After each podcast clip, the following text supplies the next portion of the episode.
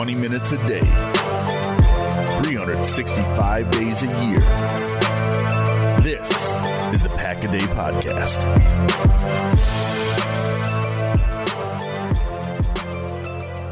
What's going on, Packer fans? Happy Packers game day. Welcome into an all-new episode of the Pack-A-Day Podcast. I'm your host, Andy Herman. You can follow me on Twitter at Andy Herman N F L. Of course, Merry Christmas Eve for those who celebrate. Happy holidays to everyone. But today, also a very important day in Packers land because it is, in fact, a Packers game day. Not exactly a barn burner of a game in Packers-Panthers, but it is a Packers game, and there could be precious few of these left on the season. In fact, you're only guaranteed three more, including this game. We'll see if they can continue their push into a playoff berth and maybe continue to play, uh, you know, past those uh, remaining three games. But if they want to do that, they're going to have to pick up this game against the Panthers if they want to keep those playoff hopes alive. Before we get into our keys to the game and final predictions and everything like that, I wanted to start with some roster moves from Saturday. Only two moves. There were no updates on injury designations. There were no transactions made, meaning they added someone to the fifty-three man roster or took someone off. Just two elevations from the practice squad. Those two players, wide receiver Bo Melton and safety Benny Sapp the third. Before we get to what that means, because I think we can glean some interesting things from those elevations, I just want to say there was a play on tape from Bo Melton at wide receiver this past game, and he took off the line of scrimmage. I had to do a double take. I did because it was at the bottom of the screen on the all twenty-two, and he took off, and I'm like, who is running at wide receiver at that pace?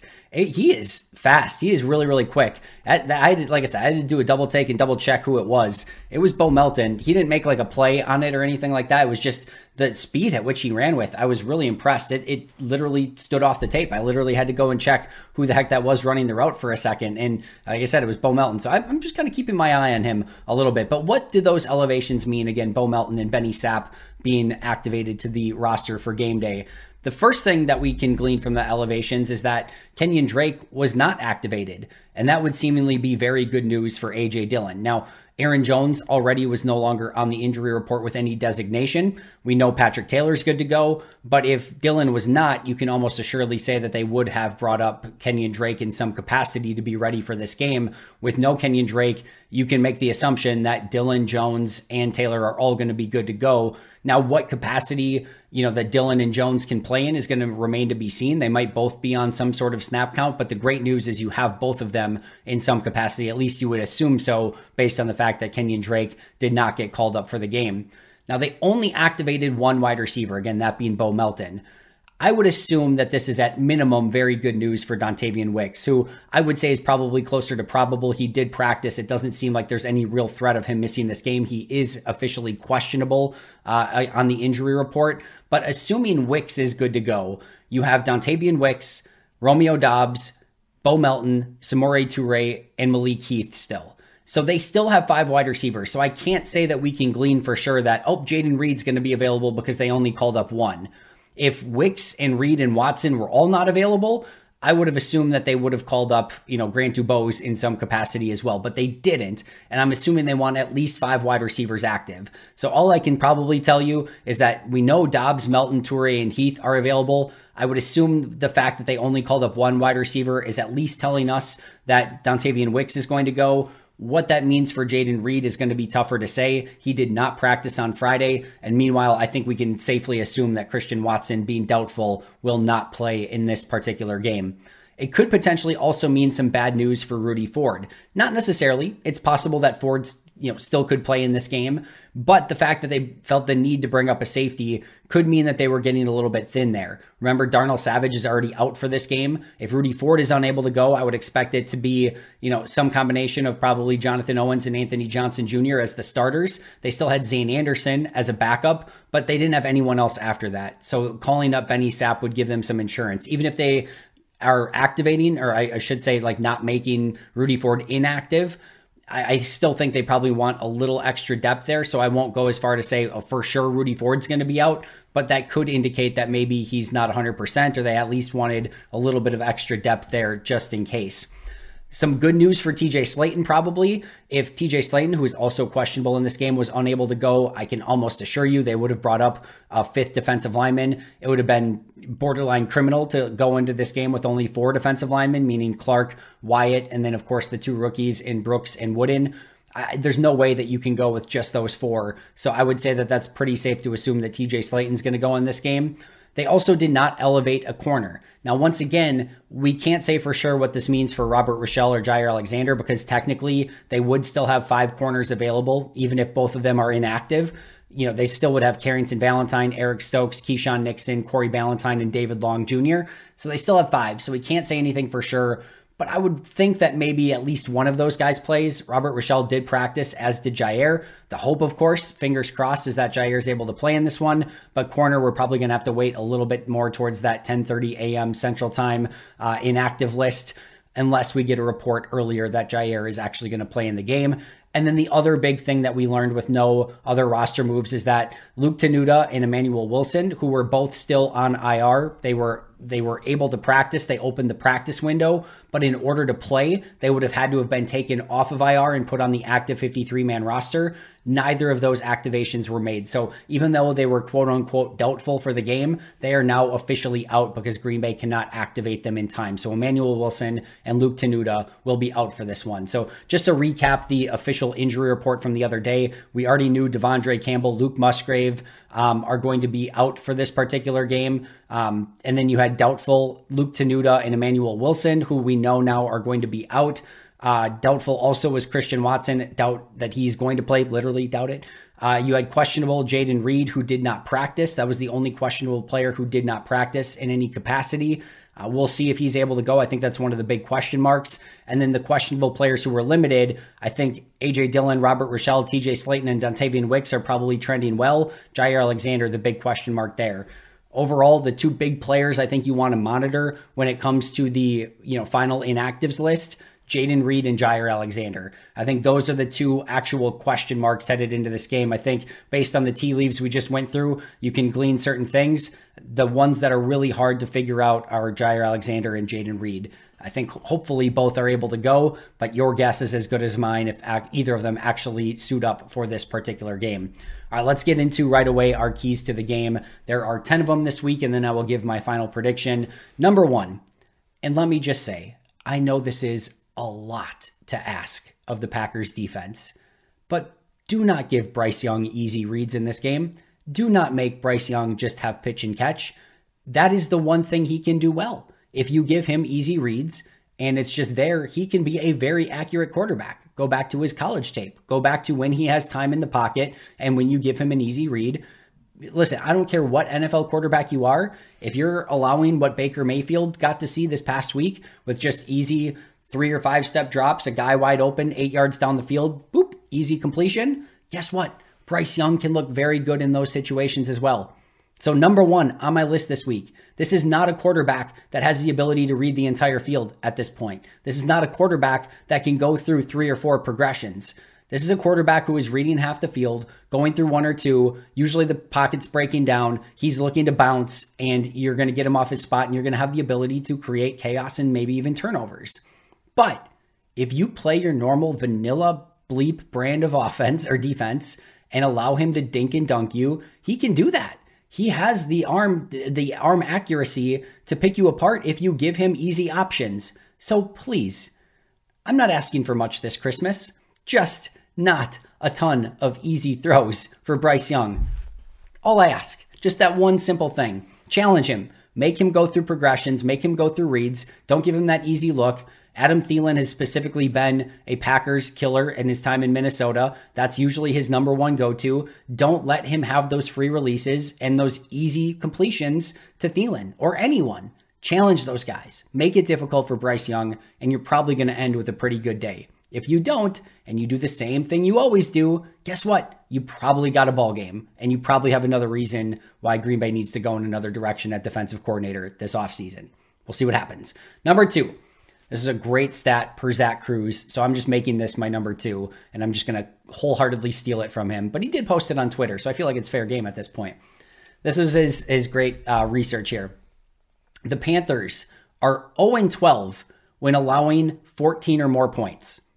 They are oh and nine when they turn over the ball at least once. And they are oh and five with an average loss of eighteen point two points when they have two or more turnovers. So I get that it's lame and cliche and easy to just say, win the turnover battle. Duh, we know that. We get it. But this Carolina Panthers team is incapable of overcoming that type of deficit, like any turnover deficit. They're just that bad. So A, get one turnover. B, get fourteen or more points. They are oh and twelve when you do that. This Carolina defense is good. They are legitimately a good defense. They have a lot of talent on it, a lot of high-end draft picks. We're going to talk about two players in particular in just a moment who are going to be, you know, chaos causers. So this is not necessarily easy, but you've got to find a way to put up fourteen or more points. You got to find a way to at least win the turnover battle by one. And if you do that against Carolina, you're literally just going to win the game. So as much as we can go over all the X's and O's and mismatches and things like that, with Carolina, it's not too difficult. Don't shoot yourself in the foot. Get win the turnover battle, score fourteen points, and you'll fly home with a victory. Not too difficult, hopefully, for Green Bay. Number three, I do think Green Bay really needs to do a good job of establishing the running game in this one. You've got Jones, you've got Dillon, in whatever capacity you have them in. You probably don't, well, we almost surely know that they don't have Christian Watson. We don't know if they're going to have Jaden Reed. They're not going to have Luke Musgrave. You're not going to have some big-time playmakers, and especially if Reed is out too. And that could make things a little bit more difficult. We saw teams, especially New York, condense the field a little bit because they didn't have some of those playmakers. And that's just going to make things a lot more challenging for the Packers offense. You can unchallenge some of that if you can establish the run and really get that going. And that could open up some potential play out, play action opportunities down the field to hopefully get some of those explosive plays.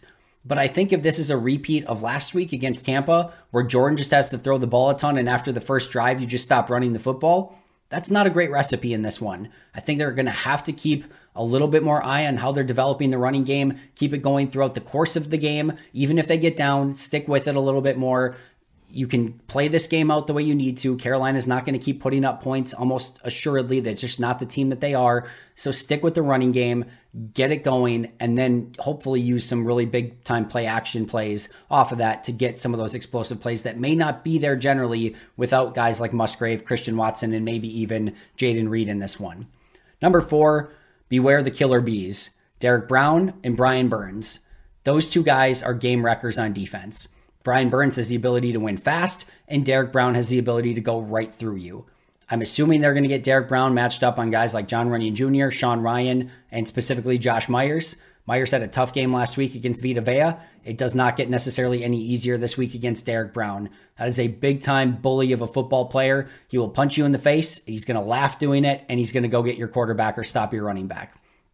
Got to have a plan for him and make sure that he's not wreaking havoc in the middle of the offensive line. And the same thing on the edge. Brian Burns wins a different way. Speed, bendability, agility off the edge, relentlessness, and getting to the quarterback. That's another player where we I, Zach Tom, I think, actually matches up pretty well with Brian Burns. We've been talking about Rasheed Walker all week, about this past month plus, past five games. He's played much better. He's got a phenomenal pass rush win rate. He does not give up a ton of pressures as a left tackle. That's going to be tested this week with Brian Burns. I'm assuming they're going to get Burns going on both sides. Zach Tom and Rasheed Walker going to need to be prepared for that speed rush from Burns on the outside. And Derrick Brown, Myers, Runyon, and uh, Sean Ryan need to be prepared for that bull rush and that just physicality from Derrick Brown on the inside. Limit those two and make sure that they're not wrecking the game. And you're going to have a much easier game overall if you're Green Bay. Hey, friends. I'm sure you're all familiar with some of the hassles of finding game tickets at a reasonable price without all the headaches that go along with it.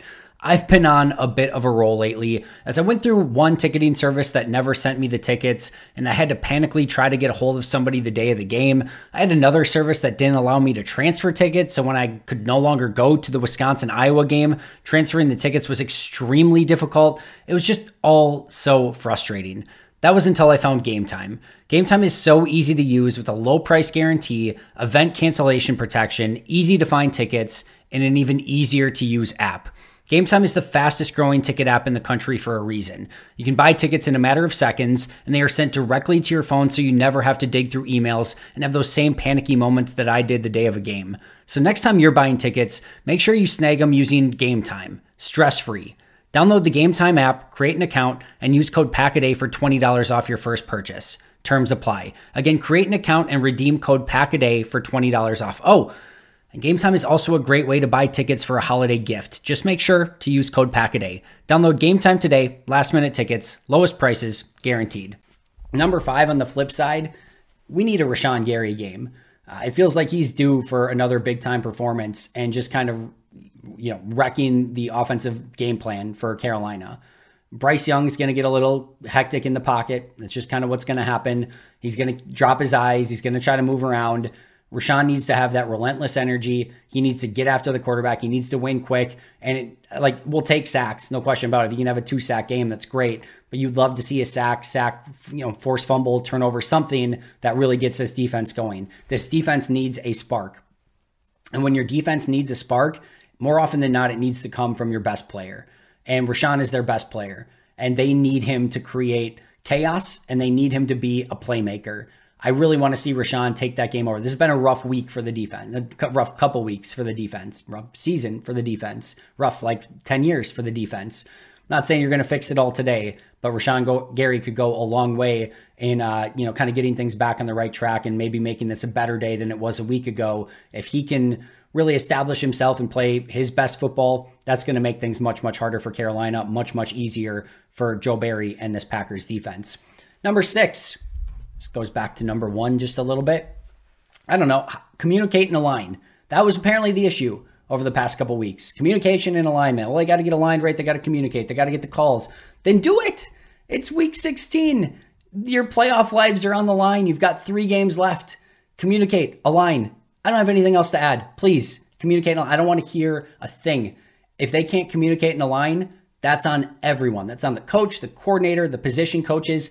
Everyone is guilty at that point. I don't want to hear, oh, it actually wasn't the play call. No, if they can't align and they cannot, uh, you know, communicate and execute the way that they're supposed to in week sixteen, that is on everyone. Cannot happen again. That's all I got to say about that. Number seven, key situations. Last week against Tampa, both on offense and on defense, I thought they really struggled in key situations. Third downs, fourth downs, red zone specifically.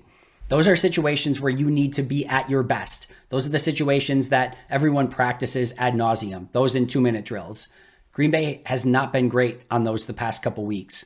And that's why when I went over my grades yesterday, I mentioned, hey, they did really good through kind of like the twenties and on a lot of plays. But then when it got to key situations, whether it be those ones I just mentioned, third, fourth, or red zone, then they kind of crapped the bed on both sides and weren't able to either get off the field or weren't able to get seven points at the end of those drives. It's great that you're generating some big plays and you're putting some good stuff on tape, but you have to pay it off when it matters most. Green Bay did not do that against Tampa. They lost because of it. Out, like outside of those few handful of key situations, they actually played some decent football. But when you have like it, when it matters, it really matters. And Green Bay did not do well in those specific situations. They need to do much better against Carolina this week in those third down, fourth down, red zone opportunities on both sides of the ball. Number eight, do not leave points on the field. And this is a little bit of a special team slash Anders Carlson conversation. I don't care if it's an extra point, a field goal, whatever it might be. Maybe it's a fourth and goal from the one inch yard line. You better punch that thing in and get the touchdown, whatever it might be. You cannot leave points on the board. Carolina can't score. I mentioned it earlier, or at least Zach Cruz did, and I'm stealing it. The Panthers are oh and twelve when you score fourteen points. When you've got the opportunity to get points, and like I said, even if it's just an extra point, take advantage of it. You don't want to, uh, you know, take those points off the board and keep Carolina hanging around. That's going to, you know, give them what they need to kind of stay in the game. And if Green Bay can just kind of consistently take care of those opportunities, and again, what I mentioned, those key opportunities, third down, fourth down, red zone, and making sure that they're making their field goals, extra points, is just going to put more and more pressure on Carolina, and they have not done well with that pressure all throughout the course of the season. Number nine, get Jordan Love in a rhythm early. We have seen Jordan struggle early in games specifically, and then at some point he kind of settles down, gets into a rhythm, and then starts looking like Jordan Love again. I want to see them find a way to get him in that rhythm early. Maybe it's an easy completion. Maybe it's a little bootleg out to the tight end. Maybe you have him do a, a read option keeper on the first play. And the reason I say that is it almost feels like when he gets running, and I've talked about this in the past, where he gets a little bit more juice and energy. Maybe that's what he needs. Maybe he just needs to get hit. Brett Favre always talked about like he just needed to get hit in the game uh, to start feeling like, you know, all right, the game started now. What I, maybe, I think maybe it was Troy Aikman who said that too. But whatever it is, find what he needs to get him in that rhythm early, whether it's an easy completion, a running play, get him hit. I, I don't care what it is, but get it done so that he's good to go early in this game and you can get this offense off to a strong start. And then number ten, don't give Carolina a reason to have hope. Listen, they got their new, you know, interim head coach, Chris Tabor, his first win last week. Awesome. All right, you check that off. This team is three weeks away from blowing the entire organization up from a coaching standpoint and hiring somebody new. And everyone knows, like, there's going to be a new regime and it's going to be all, like, they're they're this close to being completely checked out. If you can go up fourteen nothing or something early in this game, it's just, you can probably see the, the Panthers start to drop their heads and start thinking about their vacation coming up in a couple weeks.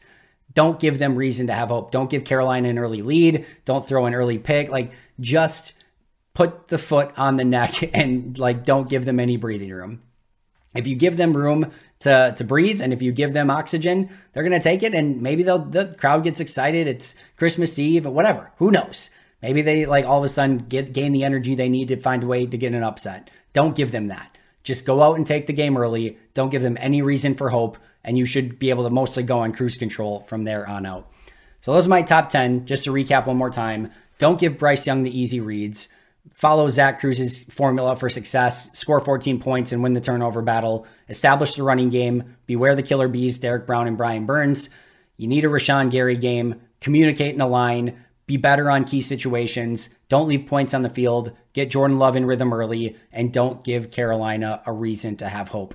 My official prediction in this one, I'm going to predict multiple interceptions for the Packers defense. And I'm predicting a Packers twenty-four to thirteen win in this one, sending all Packer fans home happy on Christmas Eve.